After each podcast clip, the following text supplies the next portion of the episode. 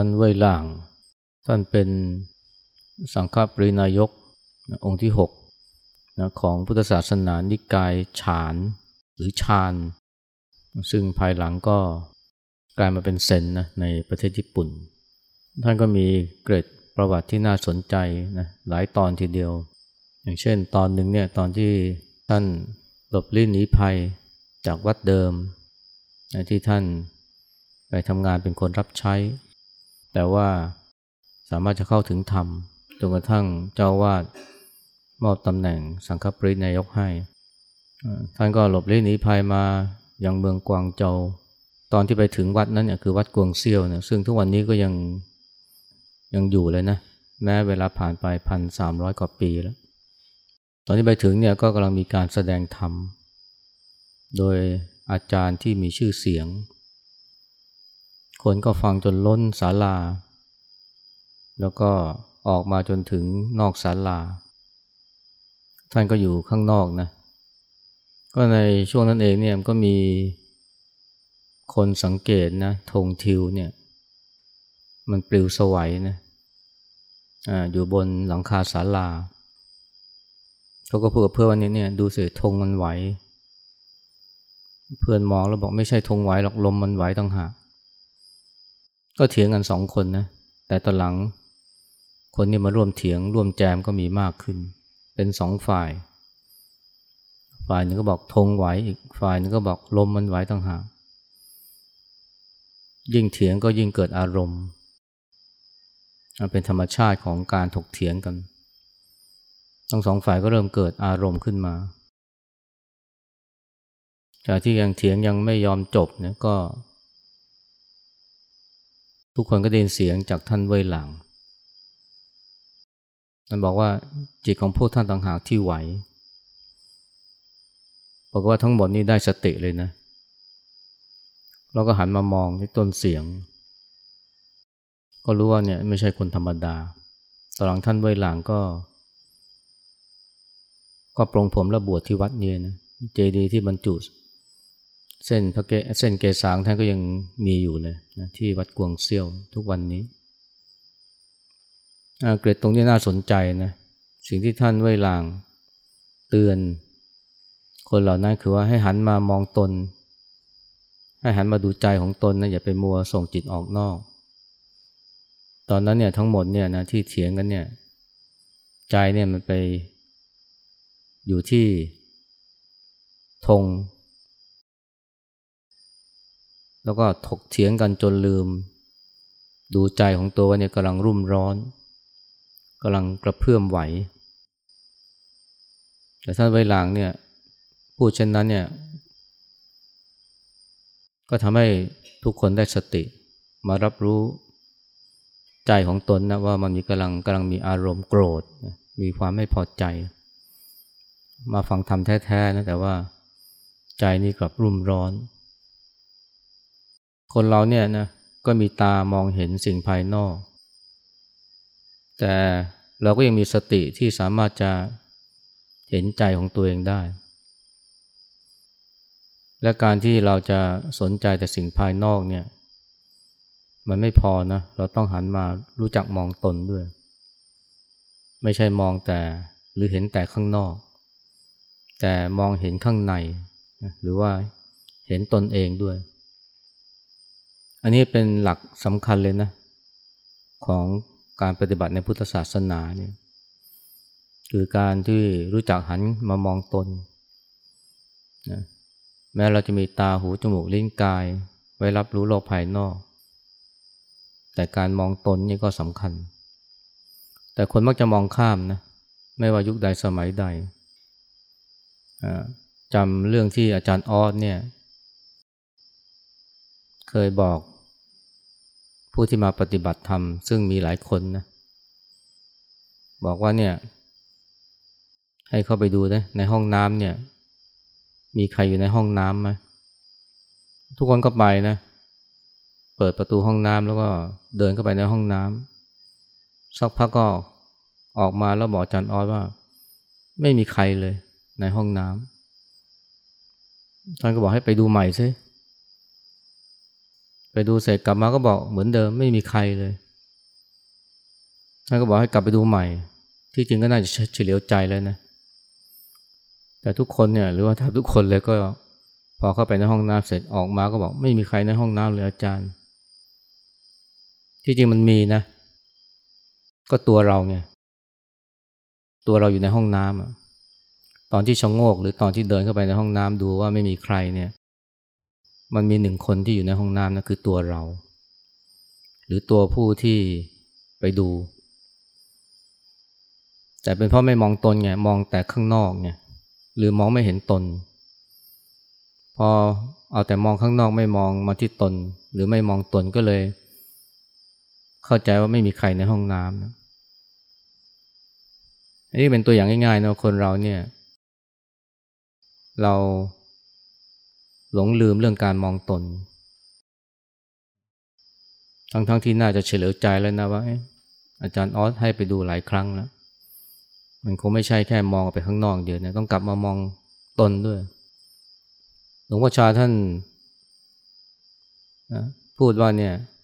ยกตัวอย่าง เวลาคนนะเอามือล้วงเข้าไปในหลุมเนี่ย ถ้าล้วงไม่ถึงก้นหลุมนะร้อยทั้งร้อยจะบอกว่าหลุมมันลึก แต่ไม่มีใครบอกว่าเป็นเพราะแขนเราสั้นทำไมทุกคนพูดเหมือนกันเลยนะว่าหลุมมันลึกนะแต่ไม่มีใครบอกเลยนะว่าแขนมันสั้น หรือแขนตัวเองสั้น เพราะเขาไม่ได้มองตนไงเขาพอมีเหตุการณ์แบบนี้ก็เลยอ้างหรือโทษ หลุมว่ามันลึก แต่ไม่ได้กลับมามองว่าเป็นเพราะแขนเราสั้นหรือเปล่า อันนี้คือสิ่งที่เกิดขึ้นในชีวิตประจำวันนะ ไม่ว่าจะฉลาดแค่ไหนเนี่ย แต่มักจะลืมมองตน เพราะมองตนเนี่ยนะ มันมีความหมายตั้งแต่ว่า เออ มองแล้วรู้ว่าเนี่ย เราเองเป็นคนมีนิสัยอย่างไร มีความถนัดอะไรนะ มีความจัดเจนอย่างไร แล้วก็มองลึกไปถึงเห็นว่าเนี่ย ตอนนี้เนี่ยเรารู้สึกอย่างไร ตอนนี้เรามีความรู้สึกอย่างไร แต่ถ้านั้นไม่พอนะต้องมองให้ลึกไปทั้งว่า ตอนนี้มันมีความรู้สึกอะไรเกิดขึ้นในใจเราไอการมองเห็นตรงนี้เนี่ย มันคือการมองว่า ความรู้สึกนั้นไม่ใช่เรา ตอนที่เรามองว่าเนี่ยเรารู้สึกอย่างไร รู้สึกโกรธรู้สึกสบายใจเนี่ย อันนี้มันยังหยาบอยู่นะ แต่แม้เพียงเท่านี้หลายคนก็บางทีตอบไม่ได้นะว่า ตอนนี้เนี่ยฉันรู้สึกอย่างไร แต่แม้จะตอบได้ว่าฉันรู้สึกอย่างไรเนี่ยมันก็ยังเป็นการมองที่หยาบอยู่นะ ถ้าเรามองให้ละเอียดก็จะพบว่าเนี่ย มันไม่ใช่เรารู้สึกนะ แต่มันมีความรู้สึกเกิดขึ้นในใจ ตรงนี้มันทำให้เราเนี่ยที่มองไปเห็นจนกระทั่งว่าเนี่ยความรู้สึกก็อันหนึ่งตัวเราก็อันหนึ่ง ซึ่งสำคัญนะและมันเป็นสิ่งที่เราควรจะฝึกที่เรามาเจริญสติเนี่ยก็มาฝึกให้เห็นตรงนี้แหละ ให้เห็น สิ่งที่เกิดขึ้นในใจหรือสิ่งที่เกิดขึ้นกับกาย โดยที่ไม่ไปยึด ไม่ไปตีกลุ่มว่าเป็นเรา แล้วก็ไม่ใช่เรื่องยากนะ อาจารย์ประสงค์นั้นเคยท่านเคยเล่านะ เคยไปงานศพงานหนึ่ง แล้วก็เจ้าภาพก็ให้ลูกสาวนี่มาอุปถากต้อนรับ ลูกสาวก็อายุสิบขวบนะ เด็กคนนี้เด็กฉลาดนะ ท่านก็เลยคุยสนทนาด้วย เสร็จแล้วก็คุยสักพักท่านก็บอกว่าเนี่ยหนูเป็นเด็กดีหนูฉลาดนะ หลวงพ่อจะให้รางวัลหนู แล้วก็ล้วงเอารูปคำจากย่ามของท่านมาให้ ตอนที่เด็กเห็นรูปคำเนี่ย เด็กร้องอู้ฮูอาจารย์ประสงค์ท่านวัยท่านก็ถามว่าหนูร้องอู้ฮูหนูเห็นอะไร เด็กตอบว่าหนูเห็นข้างในมันดีใจค่ะ เด็กไม่ได้ตอบว่าหนูดีใจนะ หนูดีใจกับเห็นข้างในดีใจมันไม่เหมือนกันนะ เด็กก็ตอบหนูเห็นข้างในดีใจค่ะท่านก็ถามต่อไปว่าแล้วหนูทำอะไรกับมัน เด็กก็ตอบว่าหนูก็ไม่ทำอะไรกับมันค่ะหนูก็แค่ดูมันเฉยๆ ตอนนี้มันเบาลงแล้วความดีใจลดลงแล้วอันนี้คือ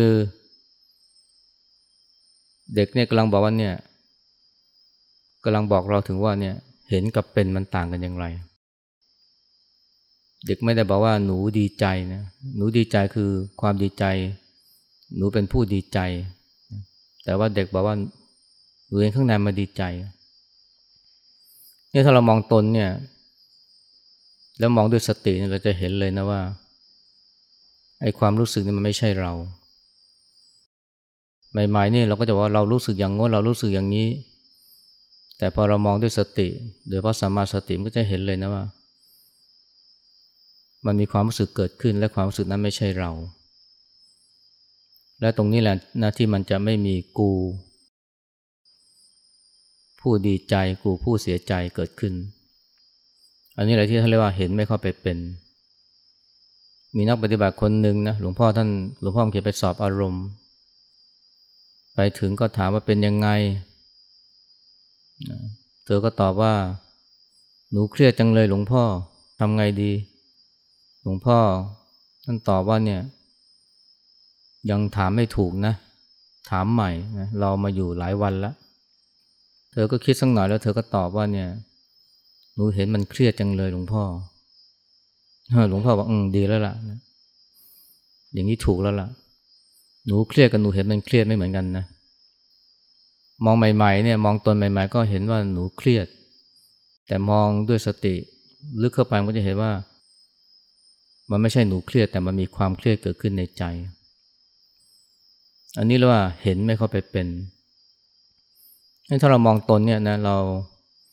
ก็ต้องก็ควรจะมองตนให้ลึกไปถึงขั้นนี้เลยนะ เพราะถึงตอนนั้นเนี่ยมันจะ มันจะไม่มีเราแล้ว เป็นนั่นเป็นนี่ มีอารมณ์มีความคิดเกิดขึ้น มันก็ไม่ใช่เรา และต่อไปเนี่ยมันไม่ใช่แค่มองใจ และเห็นอารมณ์และความคิดต่อไปมองกายแล้ว มันก็จะเห็นเวทนา แต่ก่อนเนี่ยเวลาปวดก็บอกฉันปวด ฉันปวด ฉันเมื่อยนะก็ยังดีนะที่ยังมองเห็น แต่ว่าเราควรจะมองให้ละเอียดกว่านั้น แล้วมันจะเห็นความจริงว่า มันไม่ใช่ฉันที่ปวดนะมันไม่ใช่ฉันที่เมื่อยนะแต่มันเป็นกายที่ปวดกายที่เมื่อย หรือว่ามองให้ลึกไปมันก็จะเห็นว่ามันมีความปวดความเมื่อยเกิดขึ้นที่กาย เกิดขึ้นที่แขนเกิดขึ้นที่ขาแต่ถ้ามองไม่ละเอียดมองหยาบๆมันก็จะเห็นว่าเนี่ยฉันปวดฉันเมื่อย มีผู้ปวดเกิดขึ้น และผู้ปวดนี่มันก็เกิดจากการปรุงแต่ง คือปรุงตัวกูขึ้นมา แล้วถ้าเราเห็นนะว่า มันเป็นกายที่ปวดมันเป็นกายที่เมื่อยนะไม่ใช่กูปวดกูเมื่อยเนี่ย ตรงนี้มันก็จะทำให้ความทุกข์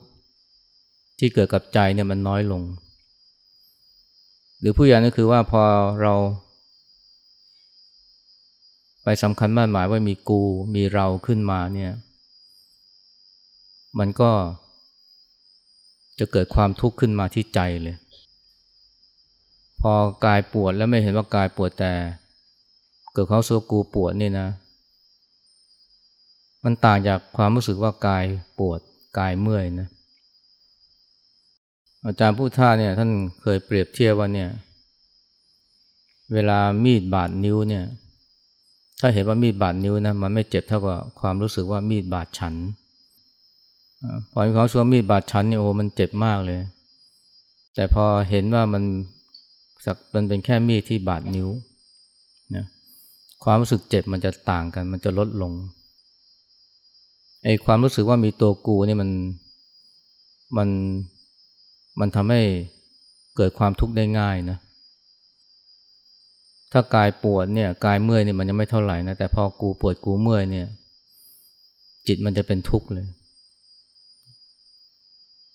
เช่นเดียวกันนะเวลาเห็นความโกรธเกิดขึ้นในใจ เห็นความเบื่อเกิดขึ้นในใจเห็นความโศกเกิดขึ้นในใจเนี่ยหรือความเศร้าเนี่ย มันยังไม่ทุกข์เท่ากับเมื่อไปเกิดความสำคัญมากหมายว่า ฉันปวดฉันโกรธ ฉันเศร้านะฉันทุกข์นะในการเจริญสติเนี่ยถ้าเราถ้าสติของเราเจริญงอกงามเนี่ย มันจะทำให้เห็นเลยนะว่า มันไม่ใช่เรานะ ที่คิดมันไม่ใช่เราที่โกรธ แล้วก็มันไม่ใช่เราที่เดินที่นั่ง แต่จะเห็นละเอียดนะเป็นรูปเป็นนามเป็นกายกับใจ อันนี้เขาเรียกว่าแยก รูปแยกนามแยกกายแยกใจ แต่ก่อนเห็นเป็นดุนเป็นก้อนเป็นเราเป็นเรา แต่ว่าพอมีสติมันก็เห็นความจริง ที่ละเอียดลงไปนะว่ามันไม่ใช่ มันไม่ใช่เราเดินนะเป็นรูปที่เดิน มันไม่ใช่เรานั่งแต่เป็นรูปที่นั่ง ทำนองเดียวกันเนี่ยมันไม่ใช่เราที่โกรธนะหรือไม่ใช่เราที่ทุกข์แต่มันเป็นความโกรธความทุกข์ที่เกิดขึ้นในใจ ซึ่งมันจะให้ความรู้สึกที่ต่างกันมากงั้นถ้าเรามองตนนะอย่างละเอียดเนี่ยนะเราก็จะเห็น เราจะก็จะพบกับความสงบได้ง่ายขึ้น ระหว่างคนที่เห็นความโกรธ กับคนที่เป็นผู้โกรธเนี่ย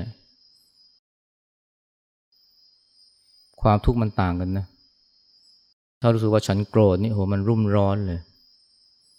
แต่ถ้าเห็นความโกรธนี่มันอีกเรื่องหนึ่ง เช่นเดียวกันนะ ถ้ามีความรู้สึกว่าฉันปวดเนี่ยมัน มันรู้สึกแย่เลย แต่พอเห็นความปวด หรือเห็นกายปวดเนี่ยนะ ความรู้สึกมันลดลง อาจจะหารสามเลยก็ได้กายปวด แต่ว่าจิตไม่ได้ปวดด้วย เพราะว่ามันไม่มีความรู้สึกว่ากูปวดฉันปวด พอมีตัวกูขึ้นมาเมื่อไหร่นี่ความทุกข์มันคูณสามเลยนะ อันนี้พูดแบบหยาบๆเช่นเดียวกันถ้าเราเห็น อารมณ์ความคิดที่มันเกิดขึ้นเนี่ย อย่างที่ได้พูดอยู่นะว่าเนี่ยพอเราเห็นพอเรารู้ทันเนี่ย มันก็วาง หรืออารมณ์ที่ถูกเห็นมันก็สงบลง อย่างที่หลวงปู่ดูลน่าเคยบอกนะว่าเนี่ยมีคนถามว่าเนี่ยทางมายตัดความโกรธให้ขาดได้นะท่านบอกไม่มีใครตัดให้ขาดได้หรอกมีแต่รู้ทันมัน เมื่อรู้ทันมันมันก็ดับไปเอง หรือมันก็หายไปเอง พอหายไปสิ่งที่เกิดขึ้นคืออะไรคือความสงบนั้นถ้าเราเห็นเนี่ยด้วยสติเนี่ยหรือถ้าเรามองตนอย่างละเอียดนี่นะมันก็จะ เกิดความสงบขึ้นได้ ไม่ใช่เพราะไม่มีความคิด ไม่ใช่เพราะไม่มีความโกรธ ไม่ใช่เพราะไม่มีความหงุดหงิด แต่เป็นเพราะว่าไม่ไปยึด เมื่อเห็นแล้ว มันไม่เข้าไปเป็นก็คือไม่เข้าไปยึด มันก็วางหรือ มันก็ไม่มีการต่ออายุให้กับความคิดหรืออารมณ์เหล่านั้นมันก็ดับไป เกิดความสงบ แต่ต่อไปเนี่ยมันจะเห็นมากกว่านั้นนะคือเกิดปัญญาไม่ใช่แค่ความสงบ แต่เกิดความสว่าง ก็คือเห็นว่าเนี่ยอารมณ์พวกนี้ไม่ใช่เรา ความโกรธไม่ใช่เรา ความทุกข์ไม่ใช่เรา ความเหงาไม่ใช่เรา ความเบื่อไม่ใช่เรา แต่ถ้าไม่มีสติเมื่อไหร่มันก็เข้าไปยึดนะว่าเป็นเรา เราโกรธนะเราทุกข์เราเศร้า ซึ่งมันทำให้หลงหนักเข้าไปใหญ่การที่เราทำอะไรด้วยสติเนี่ยมันก็จะเห็นเลยนะมันไม่ใช่เราทำแต่มันเป็นรูปที่ทำมันเป็น เป็นกายที่ทำเวลาเดินจงกรมเนี่ยนะ มันไม่ใช่เราเดินนะแต่มันเป็นรูปที่เดินหรือกายที่เดิน มันไม่ยึดว่าเป็นเราเดิน เวลาคิด มันก็เห็นว่ามันมีความคิดเกิดขึ้นไม่ใช่เราคิด เวลาปวดนะมันก็เป็นความปวดที่เกิดขึ้นกับกาย แต่ไม่ใช่เราปวด คือไม่มีผู้ปวด ผู้ยานี่คือมันมีความทุกข์แต่ไม่มีผู้ทุกข์นะ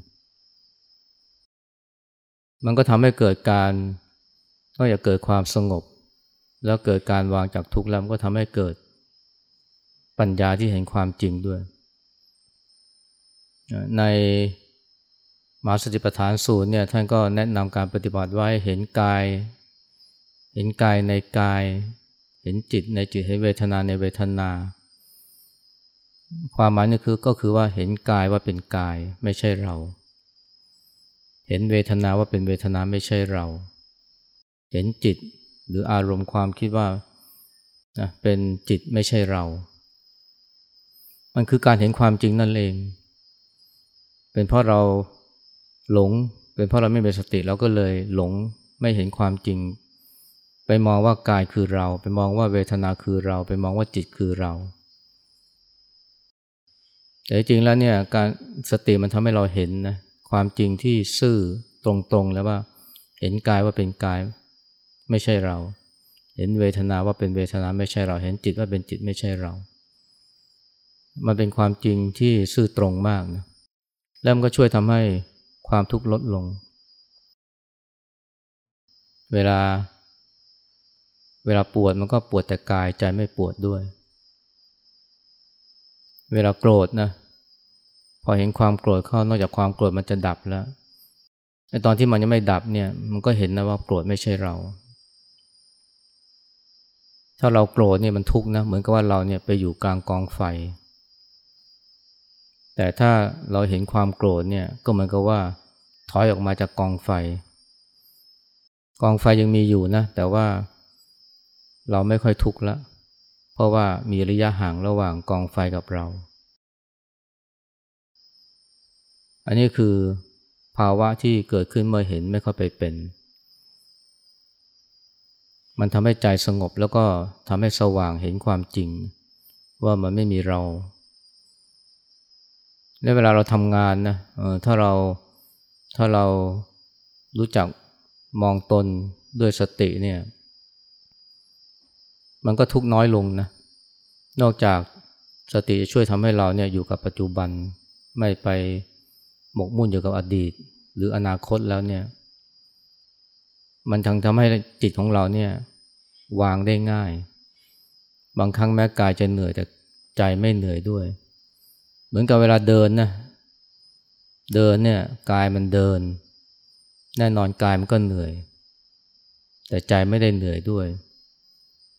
แต่ถ้าคิดว่าฉันเดินหรือกูเดินเนี่ย มันไม่ใช่ก็กูเมื่อยอย่างเดียวนะ กูก็ทุกข์ด้วย เพราะว่ามัน ไปพ่วงเอาจิตเข้ามา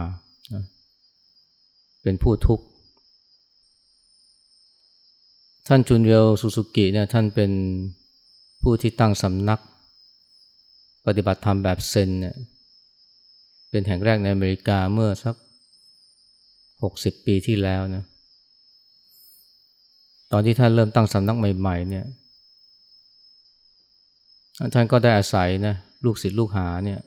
ชาวอเมริกันนี่ช่วย ท่านเองก็อายุหกสิบกว่าแล้วหกสิบต้นๆแล้วคนญี่ปุ่นสมัยนั้นก็ตัวเล็ก แต่ว่าท่านโชคดีก็นะลูกศิษย์อเมริกันนี่ร่างกายก็สูงใหญ่ แล้วก็ยังหนุ่มนะสิบเก้ายี่สิบก็มาช่วยกันแบกหินแบก แบกต้นเอาแบกหินแบกเสา แต่หลายคนนะแทบทุกคนเลยพอทำไปได้ครึ่งวันก็เหนื่อย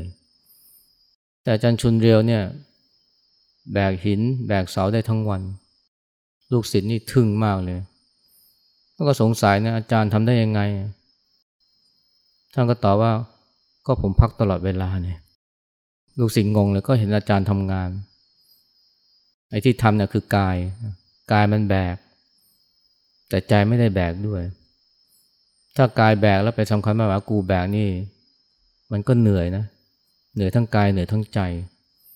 แต่อาจารย์ชุนเรียวเนี่ยท่านท่านแบกแต่กายนะกายนี่แบกหินใจไม่ได้แบกด้วย ไม่ได้มีความรู้สึกว่ากูแบกหิน